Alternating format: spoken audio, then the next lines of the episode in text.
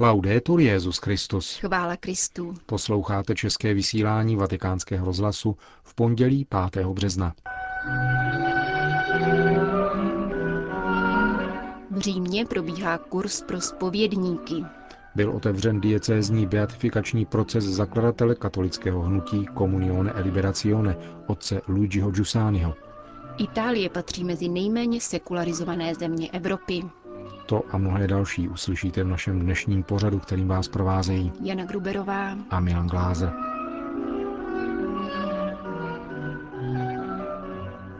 Zprávy vatikánského rozhlasu. Vatikán. Do Říma se sjelo 700 kněží z 84 zemí, aby se účastnili kurzu pro spovědníky, který každoročně organizuje apoštolská penitenciárie, což je nejstarší vatikánská instituce, která řeší složitější případy svátostné zpovědi, uděluje rozhřešení, dispenze, odpustky a přijímá některá další rozhodnutí dotýkající se oblasti tzv. interního fóra, tedy lidského svědomí. V čele této instituce stojí vrchní penitenciář, kterým je nyní kardinál Manuel Monteiro de Castro a regent penitenciárie, jímž je monsignor Gianfranco Girotti. Ten v rozhovoru pro vatikánský rozhlas řekl. Jsem přesvědčen, že obnova praxe svátostné zpovědi závisí z velké části na kněžích a zejména na vědomí, že oni jsou nositeli této cené a nenahraditelné služby. Blahoslavený Jan Pavel II. říkával, že kněží, kteří ve svátosti smíření udělují věřícím milost odpuštění, konají hned po slavení Eucharistie ten nejvyšší úkon svého kněžství. Jsou patrná nějaká znamení obnovy v životě církve, pokud jde o svátost pokání? Díky Bohu ano. Vždycky je ovšem třeba rozvíjet nové přístupy, které věřící vedou k přijímání této svátosti, jakožto závěr určité etapy, v níž svoje skutky vnímají nikoli jako projev svojí dobré vůle, nýbrž jako účinek milosti ve svém životě. Zajisté ještě přetrvává určité oslabení smyslu pro hřích, ale v posledních letech lze již pozorovat stoupající zájem o tuto dimenzi života víry. Věřící občas pocituje určité rozdíly mezi různými spovědníky. Někdo říká, ten je přísný, jiný zase, ten je schovývavý. Naše kurzy mají za účel posílit kompetenci a znalost věrouky a pomáhat spovědníkům pohybovat se vždycky v rámci církevní nauky, aby mezi jejich soudy neexistovaly rozdíly, ale aby všichni aplikovali principy církevního magistéria.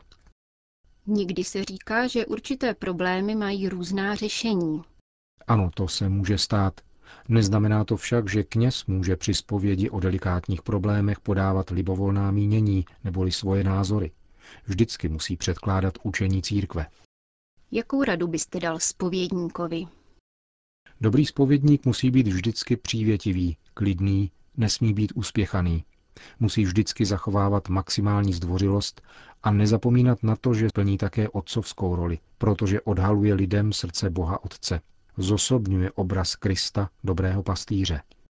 A vaše rada pro penitenty? Objevovat hodnotu zpovědi nově, totiž jako svátost posvěcení, které je v životě křesťanů nejdůležitější. Říká monsignor Girotti, regent apoštolské penitenciárie v souvislosti s kurzem pro spovědníky, který v těchto dnech probíhá v Římě. Jeho účastníky spolu se členy apoštolské penitenciárie přijme v pátek na audienci svatý otec Benedikt XVI.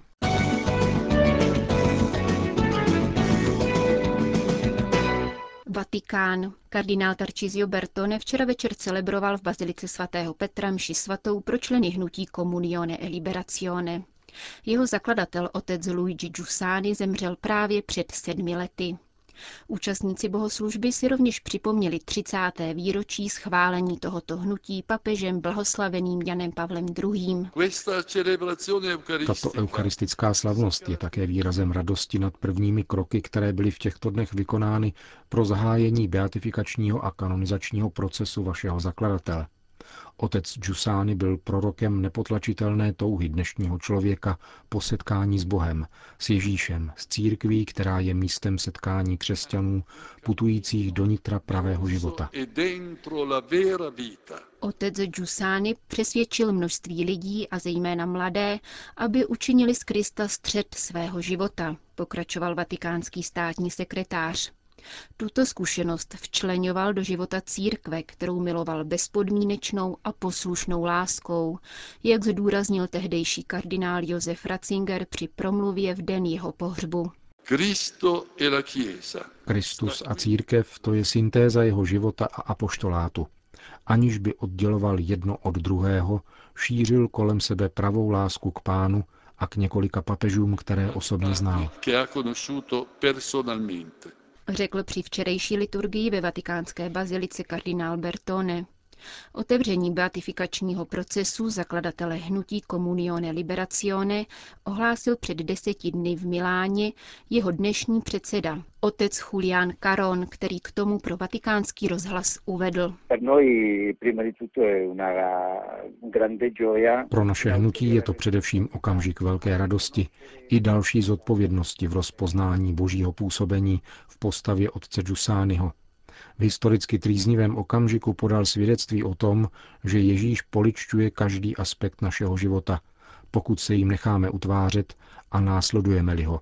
Necháme-li se strhnout vítěznou přitažlivostí křesťanství. Komentoval zahájení diecézního beatifikačního procesu otce Luigiho Giussaniho, jeho nástupce.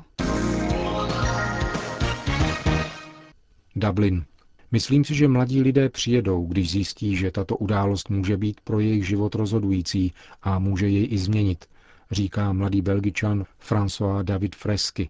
A nemíní tím Světové dny mládeže, nýbrž jedno z nejstarších katolických zhromáždění, Mezinárodní eucharistický kongres, který bude v červnu hostit irské hlavní město. Poprvé v dějinách eucharistických kongresů, které čítají již 50 let, bude v Dublinu probíhat paralelní program pro mládež, nejambicioznější z mládežnických projektů irské církve, jak jej definovali irští biskupové. Podle arcibiskupa Diarmuida Martina je roztržka mezi mládeží a církví současnou největší irskou pastorační výzvou. Program tvoří katecheze, workshopy, sdílení svědectví, liturgie a zároveň i divadlo či koncerty. Budeme se modlit s bratřími z komunity Teze, jeden večer bude věnován smíření, další eucharistické adoraci. Chceme ukázat, že mladí lidé jsou součástí církve a že jejich role je důležitá. Vysvětluje organizátor Fresky. Dublinský program pro mladé se obrací k lidem, kteří se cítí od církve vzdáleni a povedou jej aktivní animátoři z irských farností. Je pojmenován po mladé italské blahoslavené Kjáře Luce Badano, která byla zvolena jeho patronkou. Jsou zváni mladí lidé z celé Evropy, Poutníky, kteří by si z finančních důvodů nemohli sedmidenní pobyt v Irsku dovolit, jsou ochotni přijmout dublinské rodiny. K účasti je nutná registrace na internetových stránkách setkání. Brazzaville. Hlavním městem republiky Kongo včera otřásla silná exploze způsobená výbuchem munice v kasárnách periferní čtvrti Mpila. Podle dosavadních zpráv při výbuchu přišlo o život 146 lidí a stovky jich byly zraněny. Vládní autority potvrdili, že se nejednalo o teroristický útok či pokus o převrat. Příčinou neštěstí byl podle všeho zkrat elektrického vedení v muničním skladu. Jak agentuře Fides potvrdil arcibiskup Brazavil Monsignor Anatole Milandou, mezi oběťmi jsou i věřící z kostela svatého Ludvíka, který stál v sousedství zbrojního skladu a byl výbuchem srovnán se zemí. Otřesy byly zaznamenány i v Brazavilské katedrále, která je vzdálena asi 4 kilometry od místa exploze a kde byla přerušena nedělní mše svatá. Výbuch způsobil zmatek rovněž v Kinžáze, hlavním městě Demokratické republiky Kongo, které od Brazavil odděluje řeka Kongo. Arcibiskup Milandou sdělil, že katolická církev otevřela asilové středisko v katedrále a v místním krytém tržišti. Přijímá zde všechny, kdo zůstali bez domova, včetně mnoha sirotků či dětí ztracených ve všeobecné panice. Řím. Itálie patří k nejméně sekularizovaným zemím západního světa. Vyplývá to ze studie věnované hodnotovému systému dnešních Italů. 81% italské společnosti se prohlašuje za věřící, z toho 78% za katolíky. Za pravidelně praktikující se označilo 32% respondentů. Na druhou stranu z průzkumu vyplývá, že víra není vnímána jako útočiště před nejistotami. Mnozí zdůrazňují vůli hledat svou vlastní cestu, řekl pro vatikánský rozhlas ředitel katedry sociologie na Milánské katolické univerzitě profesor Giancarlo Rovati, který je zároveň editorem zmíněného svazku. Pro dnešního Evropana je typické, že chce dojít ke svým závěrům a volbám sám, nejen na základě tradice.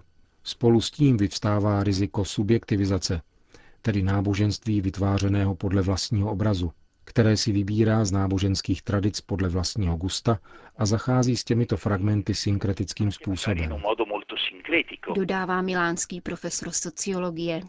Podle průzkumu se na prvním místě nejsekularizovanějších zemí objevilo někdejší východní Německo. Na opačné straně žebříčku z celkem 48 zkoumaných zemí je Malta. Itálie obsadila 39. příčku v sousedství Spojených států. Na druhou stranu průzkum ukazuje také celou řadu vnitřních rozporů a zmatků mezi těmi, kdo se za věřící označují. Ne každý věří v osobního boha, ne všichni věří v existenci pekla nebo ráje, les kdo věří v reinkarnaci a podobně. Podle profesora Rovátyho se zde projevuje nízká náboženská gramotnost. Projevuje se tu chabé vzdělání v tom, co patří ke katolickému krédu, a nebo vědomá distance. V každém případě z pastoračního hlediska tyto závěry bezprostředně upozorňují na potřebu probudit výchovu k víře v křesťanském lidu. Papež na to nedávno poukázal, když mluvil o potřebě trvalé reevangelizace ze strany těch, kdo mají odpovědnost pastýřů. Tyto rozpory mohou tedy být pobídkou k větší křesťanské formaci věřících a zároveň také k jasné mluvě o tom, co skutečně patří ke křesťanské víře. Navzdory těmto trendům společným celé západní civilizaci má Itálie nicméně také vysoké procento věřících v skutku praktikujících. Pravidelně praktikujících je 32%, což není jistě málo. Vezmeme-li v potaz trendy posledních 20 let. Je to fakt, který zůstal nezměněný a přispívá k tomu, že jsme se ocitli níže na indexu sekularizovaných zemí ve srovnání s těmi ostatními. Ještě bych dodal, že mezi praktikujícími je 10 až 12% těch, kdo jsou intenzivně zapojeni do života církve a tedy silně se s církví identifikují. Říká profesor sociologie Giancarlo Rovati. Řím. V hlavním městě Itálie zasedala výkonná rada Světové konference laických institutů. V jejím čele stojí Polka Eva Kuš. Na programu jednání byla mimo jiné příprava na všeobecné zhromáždění těchto institutů, které proběhne v červenci v Asizi. Hovořilo se také o evangelizaci. Konference byla totiž přizvána k předložení připomínek k lineamentům blížící se biskupské synody věnované nové evangelizaci. Laické instituty mají v tomto směru vlastní zkušenost, o kterou se ochotně podělí, říká Eva Kuš. Bardzo się odnajdujemy w tematyce nowej ewangelizacji. Nie Problematika nové evangelizace je nám velmi blízká. Působíme na tomto poli nikoli skrze pořádání nějakých akcí, nýbrž přítomností v určitých pracovních prostředích, v sociálních nebo politických kontextech. Natolik, nakolik je to možné, se každá z nás pokouší žít sjednocena s Kristem a tak vnášet do společnosti evangelní hodnoty. K podstatě laických institutů patří to, že každá vede svůj vlastní apoštolát. Kde je možné vést rozhovor, tam se mluví. Tím hlavním ale zůstává prostě být a přinášet evangelium na místa, kde se pohybujeme. To umožňuje vyjadřovat se ke všem možným tématům dnešního světa, já jsem například psycholožka, sexuoložka. Jak známo, alespoň u nás v Polsku se sexuologie spíš zřídka pojí s křesťanskou antropologií. Jde tedy o umění být v tomto prostředí s našimi hodnotami. V těch środowiskách s těmi wartościami. Říká předsedkyně Světové konference laických institutů Eva Kuš. Konec zpráv.